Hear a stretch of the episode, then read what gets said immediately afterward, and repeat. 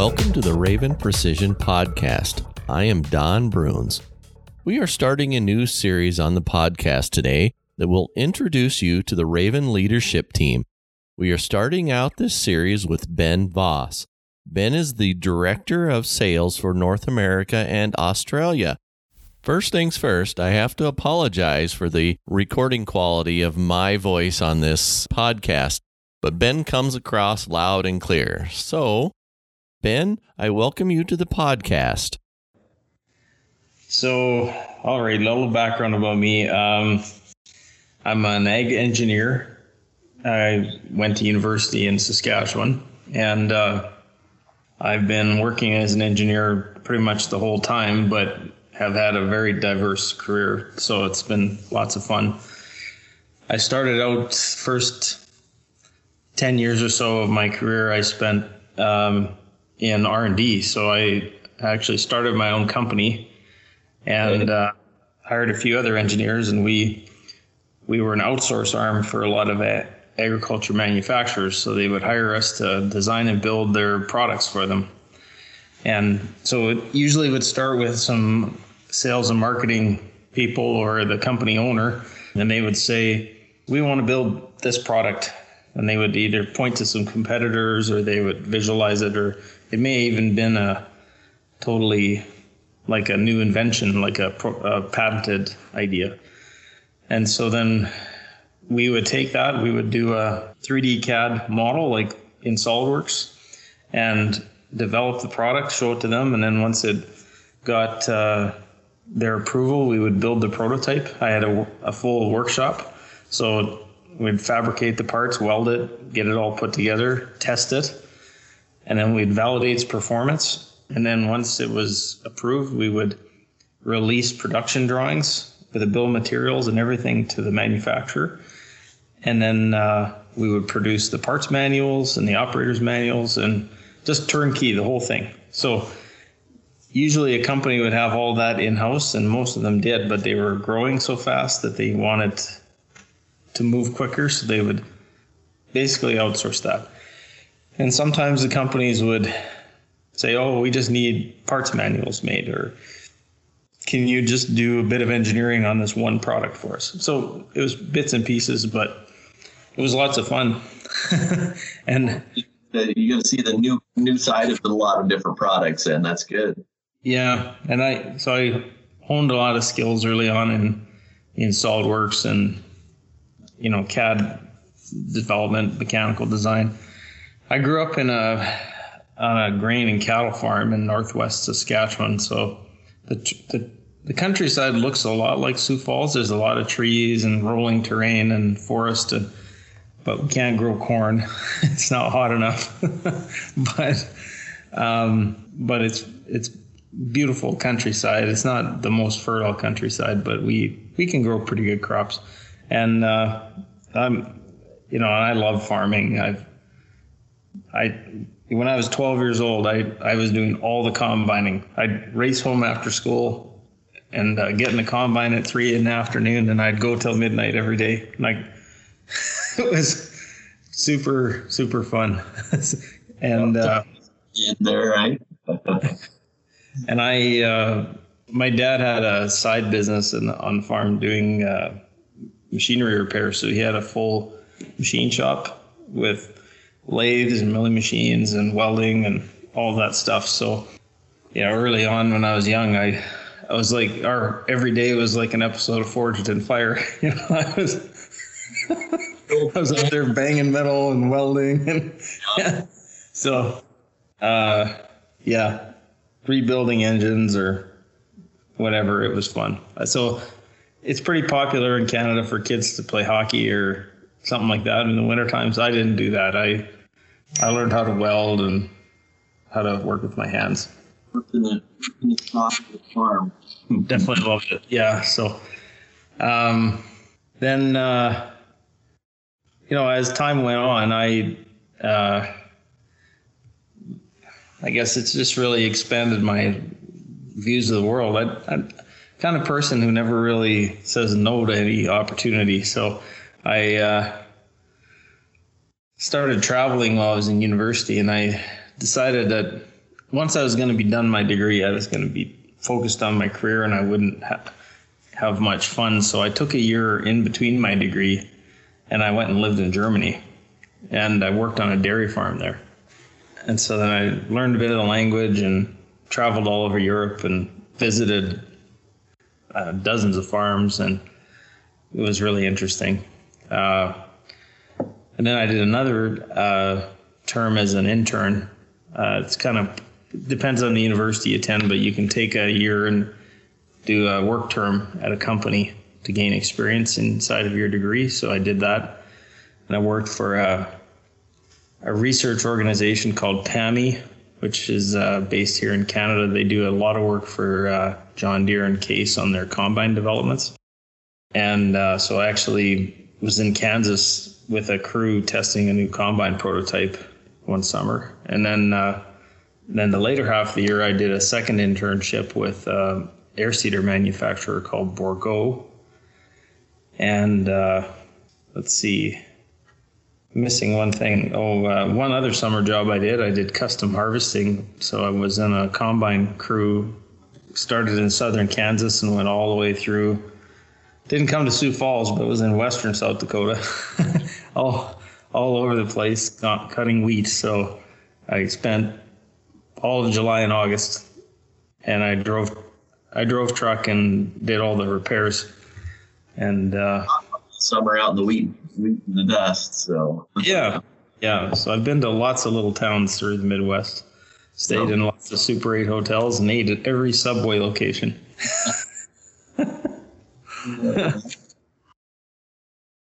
so all those things were really remarkable, and uh, I, am very grateful for all that experience early on because it just my eyes got big and I started to see how diverse the world was. And uh, but anyway, after that stint with my own company, I got recruited and uh, offered a really unique opportunity and it was a big shift in my career, but I ended up working in a, a venture capital fund. So I decided to, well, it, the timing was right. Some of my uh, employees and others had all reached a point where we kind of got together and said, okay, we're all looking at other opportunities. So I, we wound down our projects and kind of told our clients that we're, we're going to do other things now. And, uh, I kept the company. I still have all my computers and software and everything, but and the files. But we, uh, I, I took this job and uh, it was super interesting. So uh, basically, started looking at startup companies that were looking for capital, you know, looking for equity. So I got really started to hone my skills in the world of finance and management and those areas. And then uh, then I got recruited again, and I ended up in a working with a private equity group that owned a group of companies. So they owned 13 different. It's kind of like Raven, really very diversified group of companies, all held under one team. So um, I did that for seven years, and uh, there was a fair bit of ag in that portfolio, but also uh, the biggest industries that were actually in forestry. So I learned a lot about forestry. Yeah. And uh, then uh, in 2015, I joined Morris Industries. So they're, they're an air seeder manufacturer. So I kind of came full circle back into ag. Um, in the middle there, I got married and had three kids. So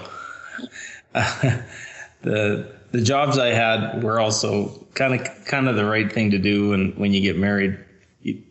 Because when I was younger, I was more risk tolerant. You know, I didn't have anybody relying on me, so I could I could just do whatever I wanted. But then you're gonna have a family, you sort of need to. The steady paycheck sort of is appealing. yeah, yeah. So, um, and then uh, after Morris, then I joined Raven. So it was kind of a kind of cool actually because I met Raven more from the client perspective, and uh, there was a big team from Raven that came in to my office to pitch uh, Raven as a technology provider, and I was pretty impressed.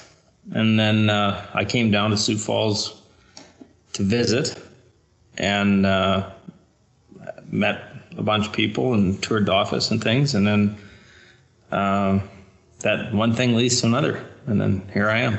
So, uh, you know, I joined Raven with really only expectations that I would be here to look after Canada, and then a few months later, things things change. So here I am. Well, so explain to everybody what what are you doing today? I mean, uh, I you know we mentioned you're the director of sales for North America and Canada. So what what does that actually mean for you as a day to day? Well, I'm still learning that, but I uh, I think you know to make to all jokes aside, I I look at it. You know, Raven tends to evolve quite quite quickly and uh, when there's a need to change, we change. And I uh, I feel like when Sarah and Stephen asked me to take this role on, it was partially because of some of my background, but also under a view that uh, they would like me to relocate to Sioux Falls. So I I'm not there yet, but that's the plan. So what I do today probably is going to be different than when I'm in Sioux Falls, but yeah, not a lot different, but the I feel like the the main thing that I'm accountable for and that people look to me for is uh, you know so we have a sales organization we're talking to customers we have all kinds of different ways whether it's manufacturers or end users or strategic accounts retailers all these different things and how are we engaging with them? How are we convincing them of the value of our product, right? And um, it's interesting because this isn't like selling photocopiers. I mean, it's there's a lot of education required. So probably the one thing you're going to hear from me a lot is that as an outsider, as a new person who's joined Raven, I've literally only been here seven months. So uh, I would say that we dramatically underestimate how little the customers understand the power of our products. And that the awareness in the market is not as high as it could be. And that if I'm looking at my day to day, it's I deal with a lot of things that happen. However, I'm always keeping my eye on the horizon, which is how do we get the market to see the value of everything we're doing? That it's like uh, I was thinking of. I, I, speak in a lot of analogies. People know I got a reputation for this inside of Raven already. Is that I'm always every day there's a new story from Ben of some some way of creating a metaphor. so stories are always good to get your point across, I guess. Well, if I was going to say anything about Raven, Raven is like an apple tree. So we, when you plant an apple tree, like if I was to buy an apple tree right now and plant it in my yard, my nine year old daughter would say, So are we going to get an apple next week? right. And yep. it's like, no, it's going to take a couple years for that tree to root down and get established, and then it's going to bear some fruit. And you know, but yet the tree is right there. I want to see the fruit, and so it's uh, like with software technology and everything we're doing, it's fast. Like you can build things quickly and get it to market quickly. But what I'm seeing happen right now is that the things that the team did two or three years ago are suddenly bearing huge amounts of fruit and we it didn't bear fruit last year. And then we're looking at it going, well, then there's something wrong with that tree. But it just took time, and now look at what's happening, right? Like I think you're on that announcement about Australia, right? About the dealers. Like that started two years ago. Right. It's now in like wow. so, uh, it is is super hard to to say, well, all that work was for naught, you know, when now it's it's suddenly resulting in and you know we had every time I I, I was trying to calculate this in, in preparation for today. i'm thinking, how can I put numbers around this? But I, I'm I'm almost certain, Don, that I have had, let's say I've had 50 discussions with dealers since I started, and in every single discussion, it's resulted in an awareness that they didn't know we did something. Like there was a product that they they were like, wow, I I didn't know it could do that, or you know, they love us for sprayer controls and other things, but then and to me that's the that's the golden opportunity for us is that if we can if we can follow through on this with all the stuff we've got, it's it's incredible. So that'll be the core, I think, of most of what I'm going to be doing is trying to see how do we get that that message across? How do we ensure that those groups have all the tools they need to understand what Raven can do for them, and that they eventually we see Raven across the whole farm, right? It's just a, it's not just a boom height control or a, a rate control or a steering. It's a seamless technology play across the whole farm. How does yep. that sit? Well, no, I, it's, uh, I'm sitting here thinking, Ben, and you know, I shouldn't do that because it's uh, talking. So, but no, I mean that's a great vision. If you think about that vision for moving forward, you know, it's as a technology company and uh, moving into as you're growing and expanding, and you know, we're adding to uh, the apple tree. We're adding a new branch to it, uh, you know, and start moving into autonomy and other things. And uh, it just makes sense to, to to look at it in those types of ways. And and it's taking time to grow that and expand that and uh, communicate that because it depends on it, what market we're in. I, I completely get that. And like you mentioned, uh, Australia. Well, getting our opportunity to grow that business takes time to expand and communicate and, and work with teams in place to, to make sure everybody knows our capacities out there. And, and that's what one of the things we're doing today is uh, uh, our podcast is usually used for communicating information about those products. And today it's uh, this this meet the team and their visions and the things that how we as a, a company vision out what how we're going to be successful and make you as our customer successful. So mm-hmm. yeah, that's great.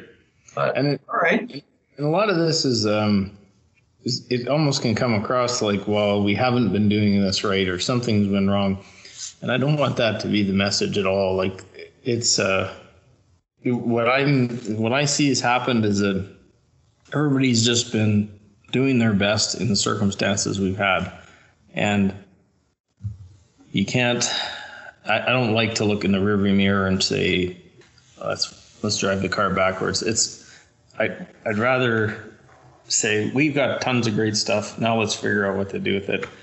I I don't. There's no. Why I don't ask the question like, well, why didn't we? Why don't the dealers know? Like, what have we been doing wrong? It's it's not like that. The dealers don't say, Raven, you didn't do a good job of explaining this to me. It's just coming into its own right now, you know? And uh, like I used a, another uh, reference once that, like I, I, had the benefit early in my career, I said, I sat on a phone company board for six years. And it was in the early 2000s when cell phones were just starting to take off. And this is, and when I joined the board, it was when the first Blackberries were coming out, right? And so we were trying to do a forecast because at that time, so we live in a province that's the size, similar size to South Dakota. We have 1.1 million residents. Okay, so the phone company serves that region. And at that time, we had 80,000 cell phone subscribers out of a 1.1 million population. And I thought, well, that's pretty good, like 10% or whatever, 8% and they're trying to forecast the capital bills because to build the infrastructure, you know, build more cell phone towers and give more coverage in rural areas and all that, it's expensive, right? So we had a budget that was going to put more towers out. It was 300 million to build all the towers, right? And I'm trying to project how what what how many subscribers do we need to get to pay for this capital, right? And it was like, well, if we can get to 120,000, maybe 130,000, this is going to go well, you know. By the end of my tenure, six years, we were over 400,000 subscribers. And then today, there are more mobile devices registered on the cellular network than there are citizens. Right. Because more people have either two phones or they're now Internet of Things all over the place with a SIM card in them. If if we had thought about it in 2003 or four, in the context of well, we're going to get 12% market penetration, and that's going to be amazing. you know, it's just how can you forecast these things, right? Sometimes, and then we pulled a study that AT and T had done in in 1990 when first cell like you remember the car phone, like that big bag phone that Yes. people used. Yeah, that was a big deal for. Two of those. Well, that was huge in the 90s, right? Because they were expensive and anyway, AT&T did a study and they said that in the US like it was McKinsey or somebody did this amazing study and they said it'll be maximum 1 million per year. Right? There's nobody who will afford this. It's the technology is way too expensive. The towers are too hard to build and you know, here we are. So today, right? Yeah. I look at I look at everything Raven's doing through that lens. Is that some some of the technology bets aren't going to be right, but the majority of it is going to continue to converge and get more and more economic, more and more adopted, and it's going to be the heart of everything that Ag's doing. Nobody denies that Ag is going to be technical. It's it's the future. It is. Well, Ben, with with uh, that, I mean, I like that. Technology is the future. But do you have anything to add to that before we wrap up for today, or another analogy for us, or anything? yeah, I know. Uh, no, I think I just like to say that I'm super humbled to be able to work with such a great team. Uh, I love the diversity of skills that everybody has and the backgrounds, and I'm a collaborator through and through. Like I don't, I believe that we need different opinions. I believe that we need to share those opinions and be open about them and I like that team rallies around a problem, comes up with solutions. I like I like to share the spoils, you know, I want to make sure everybody's part of the win, not this isn't about one person and my role is to try to enable everybody and give everybody a chance to win and and not um I'm not it's not about me. so I I might be I'm glad to accept the responsibilities that Raven wants to put on me to work in a leadership role, but I turn it all back to the team and say, how, what can we do? and How are we going to do this? And, you know, it's hopefully drawing on all of my war battle wounds from the years of things I've learned the hard way that I can help everybody avoid stuff, you know? Lead through that process. Yeah. so. All right. Good. All right. Well, that sounds good, Don. If you have any other stuff you want to add, just call me again. Again. I appreciate having you today. Okay. Take care. Thanks. Thanks.